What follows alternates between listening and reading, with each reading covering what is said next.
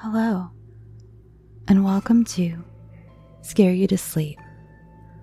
I'm your host, Shelby Scott. I hope you're all having a good week, and if not, I hope that I can be a little distraction in all the chaos that is life. Thanks to all of you, my beautiful supporters, this podcast is now sponsored for the past couple of weeks, I've been really sick, and between that and work and the podcast, I have been worn out. With ads like these, it'll give me the chance to actually give my body and my voice a little recovery time next time that happens, and it gives me so much relief knowing that. If you could please support me by using my offer code SLEEP and check out the links I share on these ads, that would be phenomenal and I'll be able to continue to deliver you a fresh set of nightmares each week. You can also donate to my Patreon, patreon.com slash scare you to sleep. And I was also asked by someone online to restate my P.O. Box.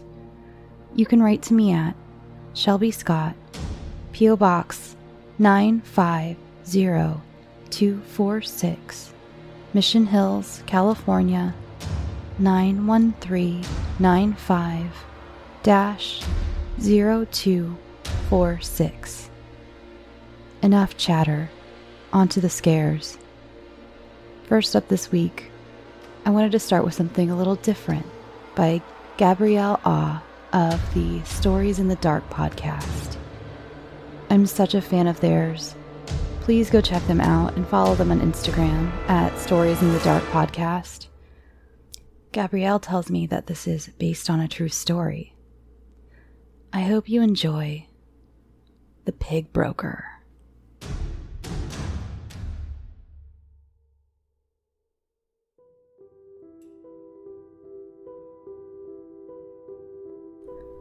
Everyone in the village knew about Pavo. Pavo, who beat his children just as he did his horses. Pavo, who was never seen without a bottle of something cheap and hard stashed on him somewhere. Pavo the pig broker. When you needed a pig for a wedding or a funeral, you went to Pavo. You ignored the sullen looks of his children and the screams of his horses because Pavo had the only pigs for miles around.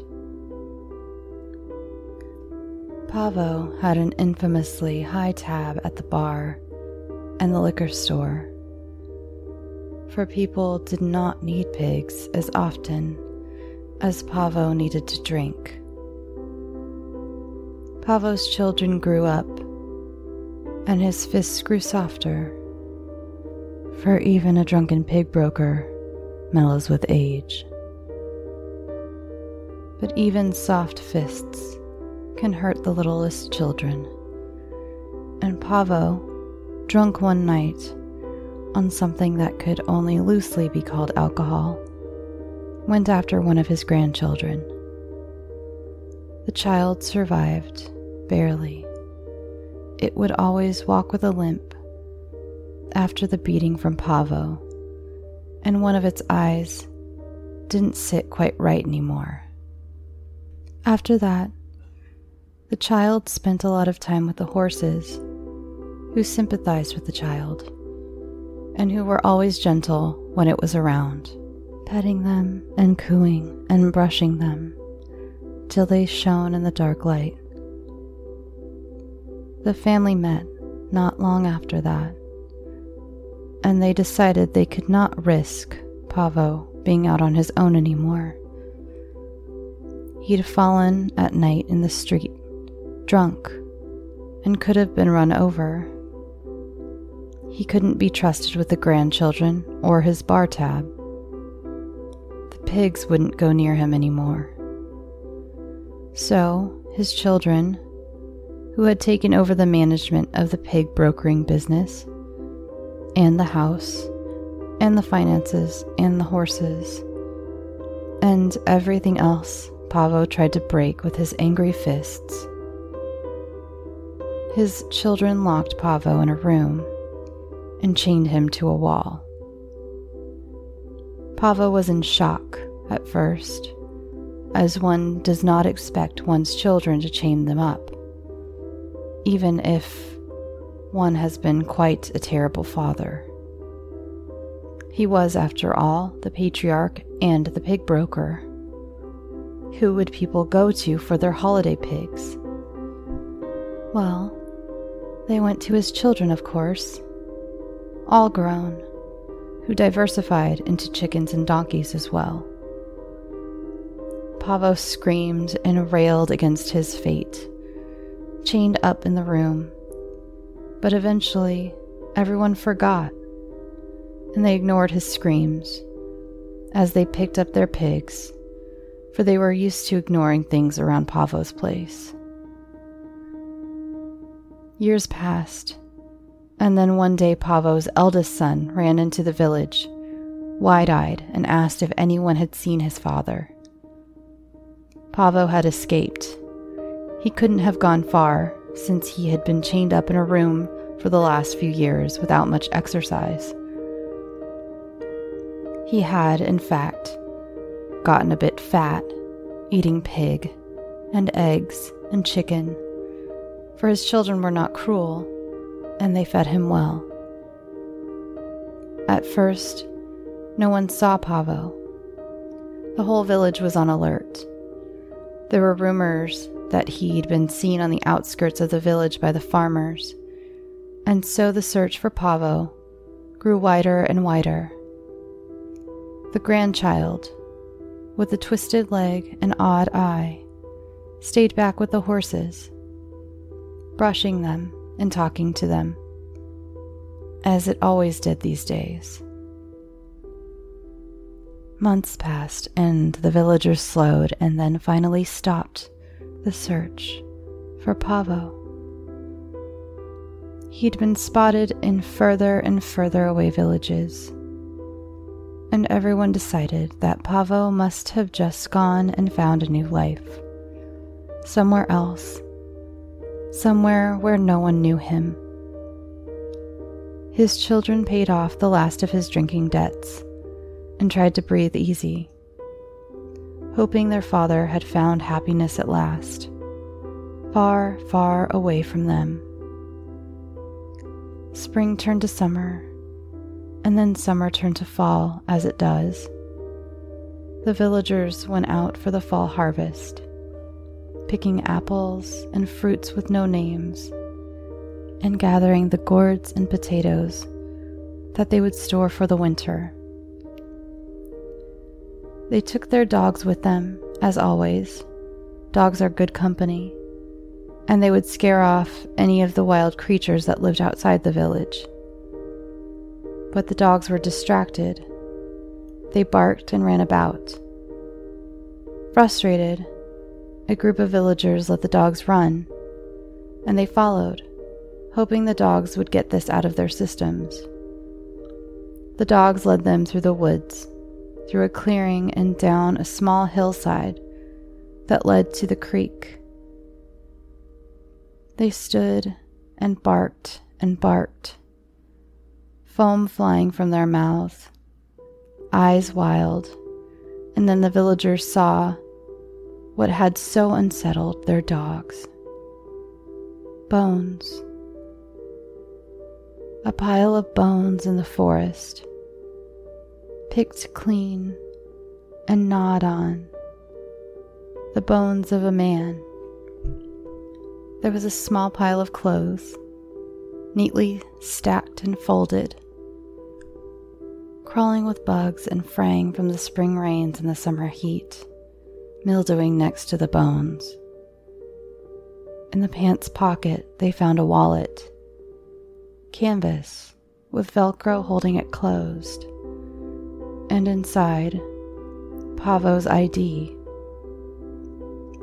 They collected all the bones, sifting through the dirt and the mud to make sure they didn't miss any. And they sent them off to the nearest large town. Then they returned to their village, put away their harvest, and waited for any news.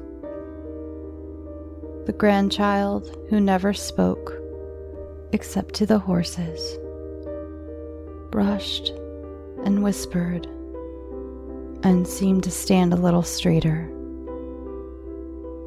Listener, you know what they found.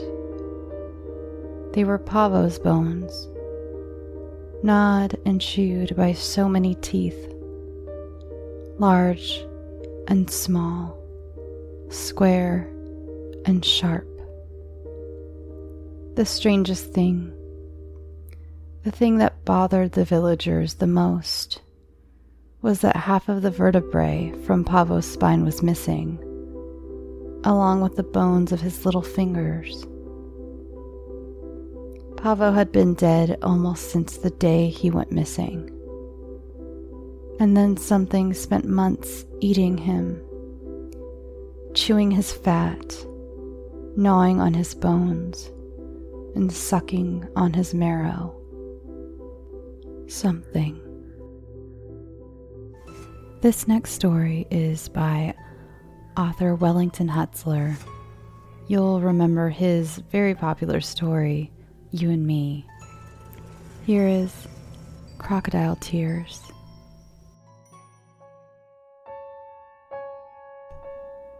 Most of us have had close calls as children. When my son was six, he fell off his bike, hit his head, and was brain dead for a while before he came back. My sister nearly drowned in our community pool when we were young. But what I'm about to tell you is unlike anything you've heard before. I'm talking about the summer of 58. I was 10 years old and walking home from a Boy Scouts meeting. I can recall at the time I was excited about getting my knot tying badge earlier in the day. I remember I was admiring my badge while I quietly walked the empty streets of my suburban neighborhood with the sun setting in my peripheral vision. And then something caught my attention. I could hear a voice calling to me from one of the houses. I turned my head and saw Mr. Amelio standing in his front doorway. I had grown up in my neighborhood and gotten to know the people around me over the years. Mr. Amelio, however, had only moved into his house a few months before, so I didn't know him nearly as well. What immediately had startled me was the very frantic expression on his face. Something was clearly wrong. He pointed at me and shouted, You, young man, you're a Boy Scout, right? Don't you know CPR? I froze with anxiety. I knew a little bit of CPR. I had my badge for it, but I wasn't sure if I could remember my training. I wanted to help people, though. I had a dream of becoming a doctor, so I nodded my head. Thank God, I need your help. It's my wife. I just found her on the kitchen floor and she's not breathing. Please help her while I call 911. Please. I was about 30 feet from him when I began to hesitantly step closer. But while I was walking, I couldn't get a certain uncomfortable thought out of my head. I had watched Mr. Amelio enter and exit his house for weeks and never saw anyone with him. Until that moment, I had assumed he was alone. Hurry, please. She needs you. He cried. I stopped in my tracks. Something about the situation seemed wrong.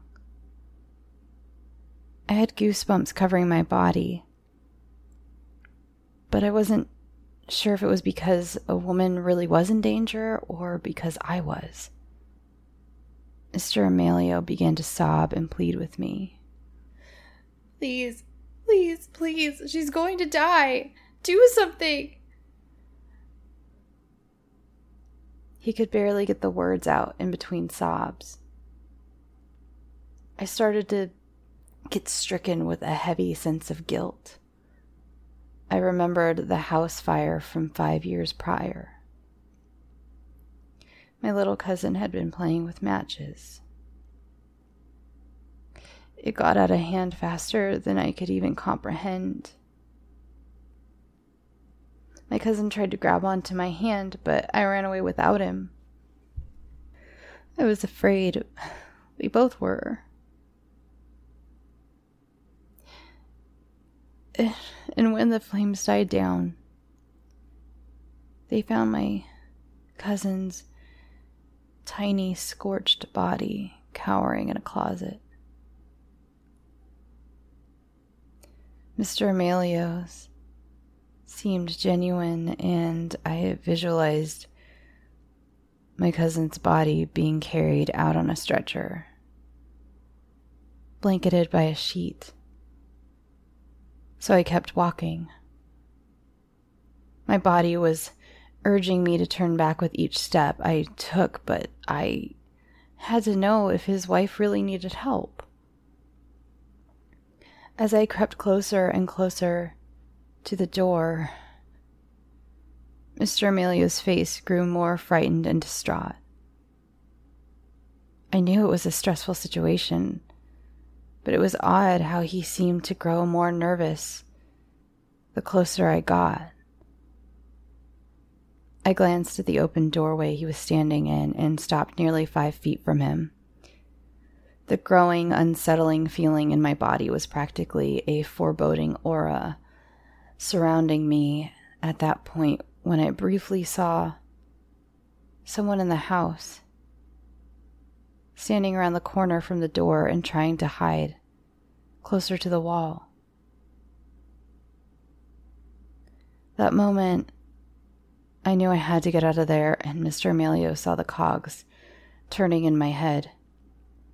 His eyes grew wide with panic, and he stepped forward and tried to grab my arm. I jumped back and started to sprint home. I could hear Mr. Amelio screaming behind. Come back. Don't let her die. How could you do this to us? Please. The run home was practically a blur to me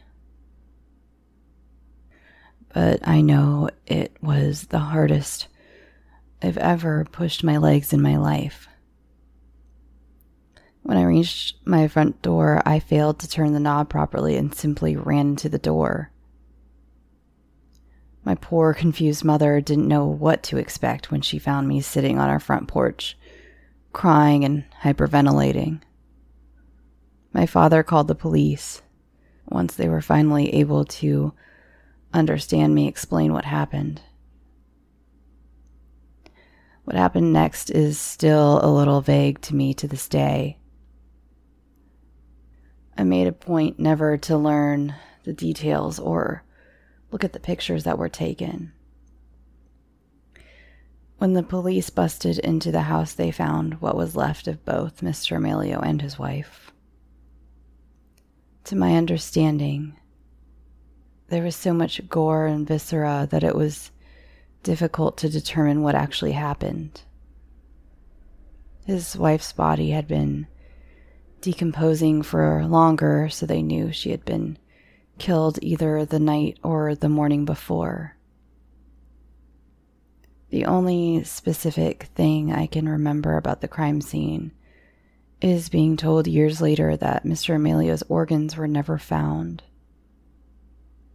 and his torso, which looked like a hollowed out jack o' lantern, was found right by the door that I almost walked through.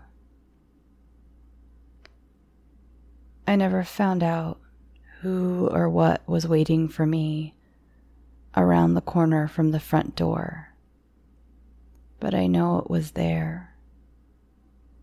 And whatever it was, the sight of pure terror that I could see on Mr. Amelio's face was enough to change me for life. I gave up on my dream of becoming a physician and became a mortician instead. It's quiet and I enjoy it. The dead don't lie. The dead don't scheme. The dead don't frighten me. Before we move on to our last listener submission of the evening, I wanted to read to you a story from history. I've always had an interest in nautical ghosts, namely, ghost ships. So I'm going to read to you the tale of the Sarah. I had never heard of this ship before, it's not as popular as, say, the Mary Celeste or the Lady Lovibond, but it's got a love triangle and some ghosts. What more could you ask for? But first, a word from our sponsors.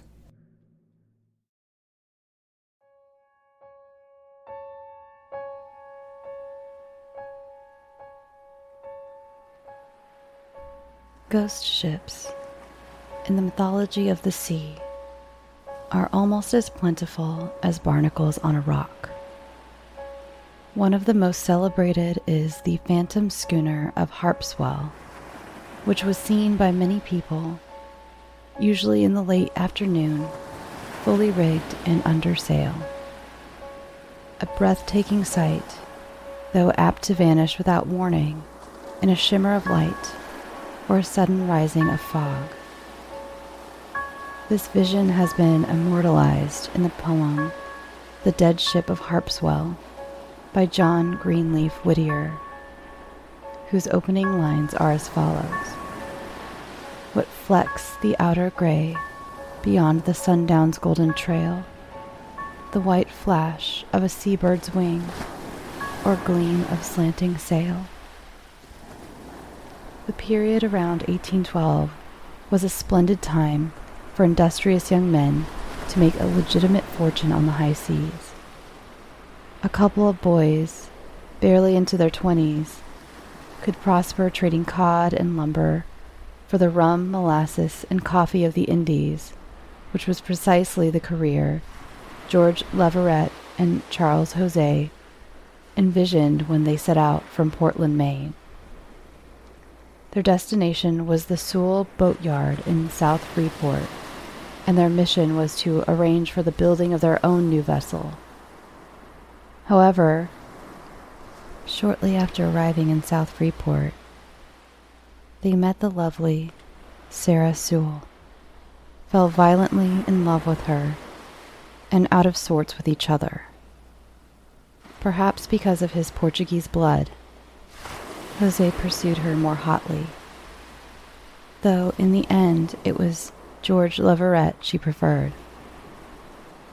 After a bitter argument during which Charles tried to hurl George into the Royal River, the friendship between the two men ended. Charles disappeared and George proceeded with construction of the ship. When she was finished, he appropriately named her Sarah and prepared for his wedding to Sarah Soule. Ill fortune arose on every side. At first, there were strange obstacles in the wedding preparations. Then, Captain Leverett found it oddly difficult to line up a crew. Still, he was a determined young man, and at last, with his bride in his house and a crew on his ship, Leverett sailed into Portland Harbor to take on cargo for the West Indies. At the same time, there arrived a curious black craft, which flew no flag and was outfitted with a cannon. The ship was the Don Pedro Salazar, and her captain was none other than Leverett's former partner and romantic rival, Charles Jose. Much like a storm cloud on the horizon, the Don Pedro trailed the Sarah south. As the voyage progressed, the Sarah's crew grew more and more uneasy and petitioned Captain Leverett to head for Nassau to report the menacing pursuer to the British Admiralty. He never reached the harbor. As soon as the Don Pedro saw what course Leverett was taking, she opened fire, killing all but Leverett and severely damaging, though through some miracle, not sinking the unarmed Sarah. Still blinded by jealousy and seeking murderous revenge, Jose could have tortured the survivor in a variety of traditional methods. However, Jose, after looting the ship, chose only to tie Leverett to the foot of the Sarah's main mast and head him out to sea. It was then that Leverett experienced an extraordinary phenomenon. Helpless as he was, and facing certain death and destruction on an unmanned and shattered vessel, he still was possessed by a strange notion that the ship was under control. Indeed, the dead crew began to rise up and take their posts one by one. Sails were set, and the ship's course was turned toward home. Captain Leverett, at this point, understandably lost consciousness. On a bleak November day, people on Potts Point saw a fully rigged yet tragic wreck, sailing with uncanny accuracy along the unmarked channel. Suddenly, the ship came to a full stop without benefit of an anchor. A pale and silent crew lowered an apparently unconscious man into a boat, rowed him ashore, and laid him on a rock, his logbook beside him. Without even the squeak of an oarlock, the ghostly sailors returned to the ship just as a heavy fog suddenly blanketed the harbor. When it had lifted, the ship was gone. The unconscious man was soon recognized as George Leverett, and it is said that he recovered at least enough to relate this tale, though he surely never went out to sea again. The last sighting of the Sarah was in the 1880s, on a crystalline summer afternoon. A guest seated on the piazza of Harpswell House looked seaward towards the horizon in time to see a wondrous vision. A great schooner, under full sail, her canvas gilded in the sun, was heading slowly for the harbor. He summoned a friend, but when they looked again, the ship had vanished. Believers say that the magnificent wreck and her ghostly crew, weary from wandering, had reached home port for the last time.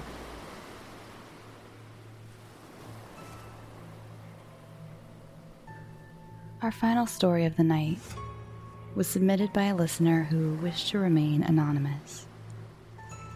I once saw an episode of some HGTV show where a woman who was buying a house had a fear of stained glass. I thought it was ridiculous at the time. How can you be afraid of something so beautiful? Well, if she had ever come across any stained glass, like the kind in our next story, I finally understand.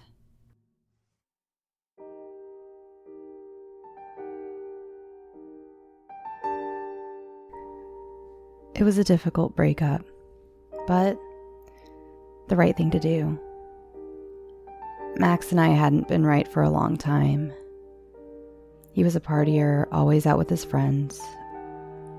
I was a homebody, ready to settle down and begin our lives together. We coasted for weeks, months, years without addressing the issue. But finally, we made the call.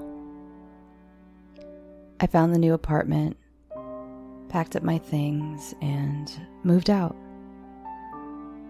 It was a gorgeous place, the new apartment, on the first floor in an old Victorian style building with a front entrance on a quiet side road and a back door leading down a small rickety staircase to my own off street parking. It reminded me of the Brooklyn brownstones from the romantic comedies I used to distract myself while Max was out with his friends. But this wasn't New York or even Boston. I decided I had to leave the city when Max and I were over. This was a small town in New Hampshire. Quiet, sweet, new. Mine. Nestled cozily in the small town, the huge bay window in the living room of the apartment looked out on a quiet street. Across the road was a small green with benches perfect for first dates and first steps. Standing in the window looking left, you could just about see the main road with the quaint, old timey shops. The local pharmacy marked the end of my line of sight, ensuring that everything would be all right in neon letters. To the right, the road carried on until an intersection forced you to choose your path of sight. Nothing special, Another crossroads, another modernization. I preferred to look left. Above the window was a stained glass panel made up of three panes. My favorite part of the apartment, and the very reason I had chosen this over all the others I had seen. The outer panes of glass were made of a circle inside multicolored checks blue, purple, and red, cast glorious shadows in the high sunshine that marked autumn in New England. The middle panel had a similar checked pattern, but in the center of the panel was the side profile of a young woman. Looking left, her dark hair was tied up in a neat bun, and she wore a feathered hat with flowers that perfectly matched her hair. Her dress was Victorian, with light colored collars and ruffles, and she was dripping in jewels big ruby earrings and a gold necklace. Her youthful face was smooth, her eyes closed, and a small smile played on her pale lips. Harriet, I called her. I hadn't lived on my own for a long time. Max and I met when we were just out of college, and I was nearly 30 now. The apartment seemed so big and empty compared to the place Max and I had shared. So I would often sit in the living room, taking comfort in Harriet watching over me as I flicked through the television or had dinner at the table I pushed under the window so I could look out over the street. Sometimes I would just sit at the table and watch the people go by.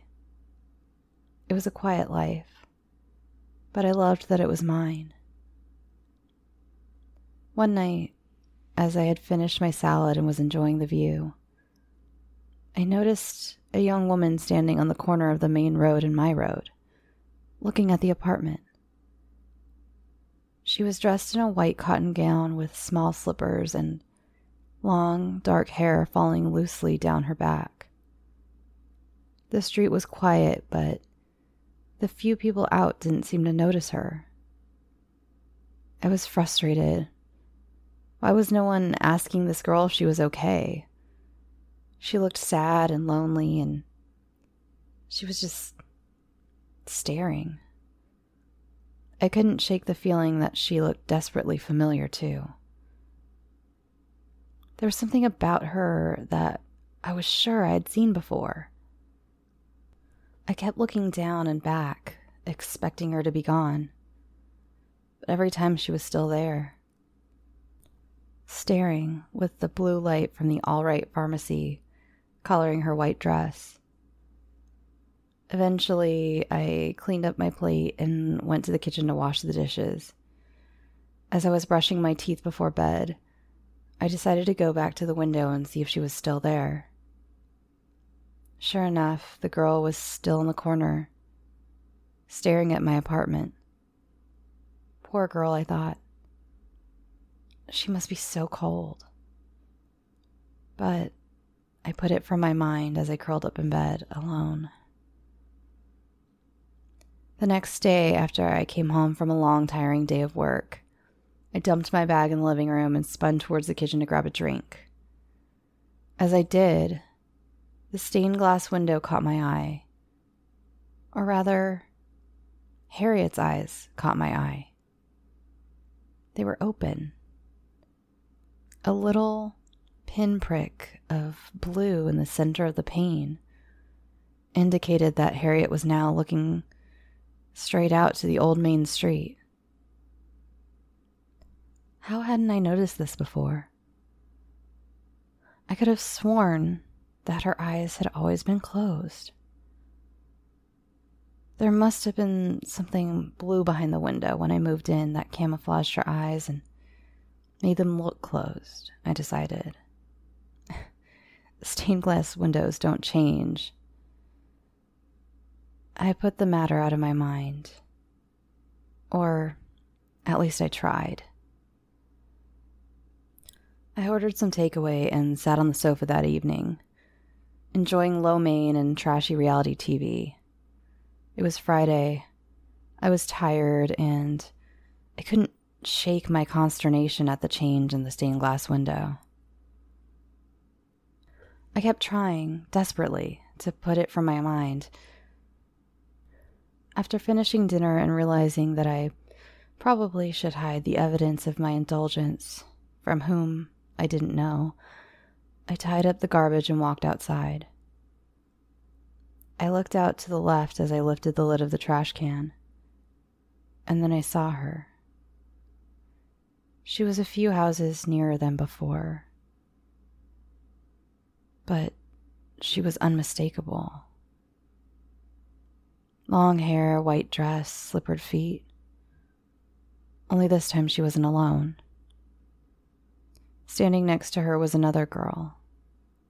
Her blonde hair lying in two messy braids over a gown very similar to the first girl's. She was standing in a puddle, but she didn't seem to notice. This time, the girls weren't staring at my apartment on the first floor, however. They were staring straight at me.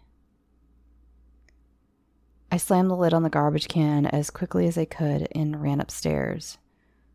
I double locked the door behind me and closed the curtains on my living room window without looking down. I reached for the phone to call Max and realized I couldn't. But even if I could, what would I say? Max, there are two girls standing on the street staring at me. He'd probably tell me to ask them if they were okay, if they needed help. He was always so compassionate. But there was something about these girls that was sinister. The way they just stared, and the way it seemed that no one else could see them. It was all so eerie. So instead, I sat on the sofa and watched QVC for hours, trying to rationalize my fears. There was nothing to be afraid of. They were probably just bored young girls from the town playing a joke on the new resident. That must be it, I told myself. It's probably some new social media trend, I thought. Eventually, I fell asleep and woke up only when the whirring of a 30% off blender broke my fitful rest. I staggered to bed and passed out again. Alone. The next day, Saturday, was bright and sunny. I felt so much better than the night before, scolding myself for ever having been afraid. it had been silly to be so nervous over a stupid trick some locals were playing on me. God, they must be bored here, I thought. To have so much time to just stand on a street and stare. I chuckled over my morning coffee as I commended their commitment to the cause. Show that commitment to your SATs, girls, and you'll go far, I muttered to myself. It was time to get my head in the game anyway. That night, I was having my first date since Max, with a guy I met at work. Eli was the charming IT assistant, a bit young, but probably a good rebound. I was cooking him dinner at my apartment and needed to pick up some ingredients, so I got ready and left the house. As I walked down my road, wrapping myself up tight against the chilly autumn air, I passed the spot where the girls had stood last night. I couldn't help but stop, but there was nothing special about this spot. Pavement, sidewalk, the last remnants of the puddle, a few crisp leaves, and a Kit Kat wrapper. I don't know what I was expecting, but whatever it was wasn't there. I didn't even bother to stop on the corner outside the All Right. I knew there would be nothing to see. I popped into the local greengrocer and grabbed some ingredients. Pasta, check. Sauce, check. Cheese, check. Garlic bread, onion, salad. A bottle of Pinot Noir for good measure. Not that he'll notice, I thought, but at least I'll enjoy it. As I went to the till to pay, the cashier stopped me. Hello, darling. You're the new lady moved in on Oak Street, aren't you? He said. His New Hampshire drawl reminded me I was back in the place I had grown up. He was a wrinkly old man with hair sprouting out of his nose and ears, almost as if he was stuffed with white straw. He had warm eyes, though, and I immediately liked him. I am indeed. Moved in a few weeks ago, I replied. Lovely place, isn't it? I'm glad they finally found someone to run it. The last people only made it two months, and the lady before, I'd say about two weeks. Debbie! He called, turning around to call back into the store. How long did Janine stay on Oak Street? Yeah, about two weeks. Apparently, Debbie confirmed his recollection. Oh, I said. Do you know why? No idea, love. There's stories of Oak Grove, but I won't bore you with that. Plus, you're far too smart to believe in ghosts or spirits. City girl like you? No way. That's 2760, darling. I gave him the cash and thanked him, leaving the little greengrocer and heading into the bright cold morning. Why didn't the realtor mention this when I was looking at the property? Why hadn't I looked up the history of the apartment and its previous tenants before moving in? Max would have done that. Once again, I found myself thinking of Max, and I decided I needed to put the matter from my mind and focus on tonight.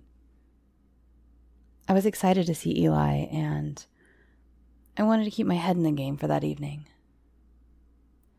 Eli arrived at 6:30 p.m. as promised.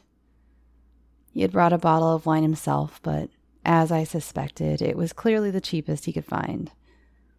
I tried to find this endearing rather than unattractive. I gave him the tour of the apartment and we sat on the sofa with a glass of my wine each. Start with the good stuff, always. Conversation was easy and Eli was sweet. He was funny and charming with excellent flirtation skills. I could feel myself relaxing around him. At about eight, I realized I should probably put the pasta on and reheat the sauce I made earlier, so I went to the kitchen. Erica? I heard Eli say from the living room. What's up with those girls? I grabbed a tea towel to dry my hands and walked back to the living room. Three houses down, by the edge of the green across the street, stood four girls. The two from last night were back. Their hair the same, their clothes the same, their stares the same. This time, however, they had two more girls with them. These girls were clearly twins with curly dark hair and mousy faces, but the same white gowns. All four girls were looking straight at me.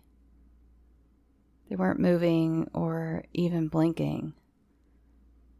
The chilly autumn air blew their dresses around their ankles, but they didn't seem to feel the cold. They just stood there, staring. Seriously, Erica, did you piss off the local Amdram Society? Like, what is with them? It's a Saturday night. Go party or bed or something, Eli laughed.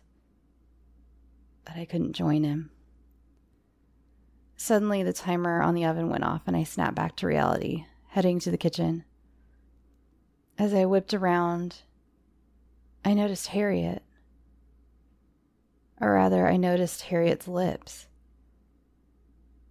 Her pale, small smile was suddenly bright red and deeply sinister.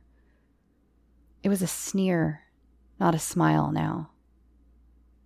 Eli followed my gaze and lifted an eyebrow. Bit creepy, he remarked. Just a little, I tried to say. Let's close those curtains. When I came back after plating up, Eli was sitting at the table with the curtains closed. We enjoyed our dinner and conversation, but I was desperate to look outside. I forced myself to look at the cute guy in front of me. His green eyes, curly dark hair, slight stubble. Eventually, my attention was back on the date, and I enjoyed myself right through to the raspberry cheesecake. We joked about what our colleagues would say on Monday and how the gossip would spread in the office. Eventually, it was time to say goodnight, and I walked Eli to the front door. The blood pounded in my ears with every step down the stairs, and it wasn't just the wine. I was desperately hoping praying that the girls would be gone when I opened the door to let Eli out. I grabbed the handle and let in the cool night air. As I hugged Eli, I looked over his shoulder out to the street. My heart sank. They were still there. We broke apart, and Eli turned to leave. They're still here. What troopers? he said. Oi, ladies, get a hobby he yelled to the group, but they didn't react. He shrugged at me, gave me a flirty smile, and walked away. As I got back into my apartment to clean up, my phone buzzed. Had a great time, minus the girls, the text from Eli read. Let's definitely do it again. I smiled to myself, texted back, and didn't look out the window again that evening. My head was so full of wine and first date emotions that it was easy to push the anxiety from my mind. I decided I would do the dishes the next morning and went straight to bed. I woke up with a heavy head and went to the kitchen, groaning as I realized how much washing up I had to do. I checked the time on the oven and got a shock. It was 3 p.m. I hadn't slept this late since college. I normally called my mom on Sundays at 1 p.m. and had several missed calls on my phone. I decided to abandon the dishes once again in favor of my daughterly commitment and walked to the living room as I dialed my mom's number. She picked up and immediately scolded me for missing our standing appointment. As we talked, I opened the curtains on the big bay window. I gasped and dropped the phone. Harriet's sudden red lips were now dripping down the stained glass pane. Her gold necklace had red dye throughout it, and her light dress had drips of red all down it. She was still staring out to the left with her blue eyes but her look was even more sinister than the night before. She looked wild, angry, terrifying. I was frozen for how long I I don't know. Hello, Erica. Stop ignoring me. I know you don't want to talk about it, but are you really ready to date? I heard my mom's voice yelling from the floor, but I had dropped the phone. I replied sheepishly. I wasn't ignoring you. It's just. But I couldn't bring myself to explain it. I thought the stained glass window in my living room was murderous. I was terrified because some girls were playing a trick on me every night. She would probably just have told me I had too much to drink. Instead, I just let her tell me how to live my life and quietly close the curtains. After hanging up, I showered and left the apartment, going for a long walk and not returning until it was nearly dark. The dishes were still there when I got back, mocking my laziness. I finally put some music on, rolled up my sleeves, and tackled the now unpleasant smelling pile. I tried to listen to the music, but all I could think of was if those girls would be outside tonight. I tried to watch a movie, but couldn't focus. I put on some trashy reality TV, QVC, even texted Eli, nothing worked. I found myself staring at the closed curtains desperate to take a peek, but terrified of what I might see. I wasn't tired at all, but at 10 p.m., I told myself I had to get to bed to be ready for work the next morning. I laid in bed wide awake, staring at the door to my bedroom. My heartbeat quickened progressively as I thought about who or what was probably out on the street at that very moment. Eventually, my heartbeats were so painful that I had to get up and check. I shook from head to toe as I walked slowly, purposefully to the living room. I peeled back one of the curtains, not daring to look up at Harriet, and turned my gaze left down the road. To my elation, I didn't see anyone. But then I turned my head and realized she was right outside my apartment building, standing at the gate of the pathway leading to the building was the first girl I had seen. The familiar looking dark haired girl in white. I couldn't tear away my gaze. Looking close at her face, I saw something red had run from her mouth, and I immediately realized how I recognized her. It was Harriet. Her piercing blue eyes looked directly at me and for the first time the girl moved. She smiled ever so slightly as she saw me looking. I was transfixed, but I wondered where were the others? As if in answer to my thought, as I was still staring at Harriet, I heard the lock on my back door click. A breeze swept through my open bedroom door and played around my ankles. Harriet's smile grew wider. We both knew where they were. And I realized I was in my apartment, but I was no longer alone.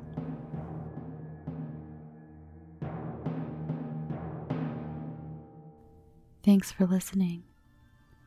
This week's Patreon supporters and those who I owe so much thanks and gratitude for are Kelly Economon, Matilda Moody, Bren Cole, and Erica Caitlin Pearson. Thank you so much from the bottom of my heart. Remember to send your scary stories to scareyoutosleep at gmail.com. Follow the show on Twitter and Instagram at scareyoutosleep, or you can follow me at Shelby B. Scott. Join the Facebook group to discuss each week's episode with fellow listeners. Now, go get some sleep. Sweet dreams.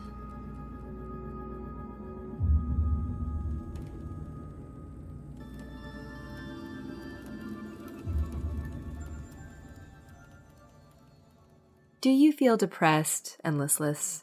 Do you find social interactions exhausting or terrifying? Do you or someone you know have dark thoughts echo in your mind on a regular basis? Don't worry, we do too. I'm Chris, And I'm Lindsay, and we're the hosts of How Are You Holding Up? a podcast by the depressed for the depressed. We aren't doctors, therapists, or anything of the sort. We just have depression and anxiety. and want to talk about it. So come and join us on a mental health adventure wherever you download your podcasts. And let us know how, are you holding up?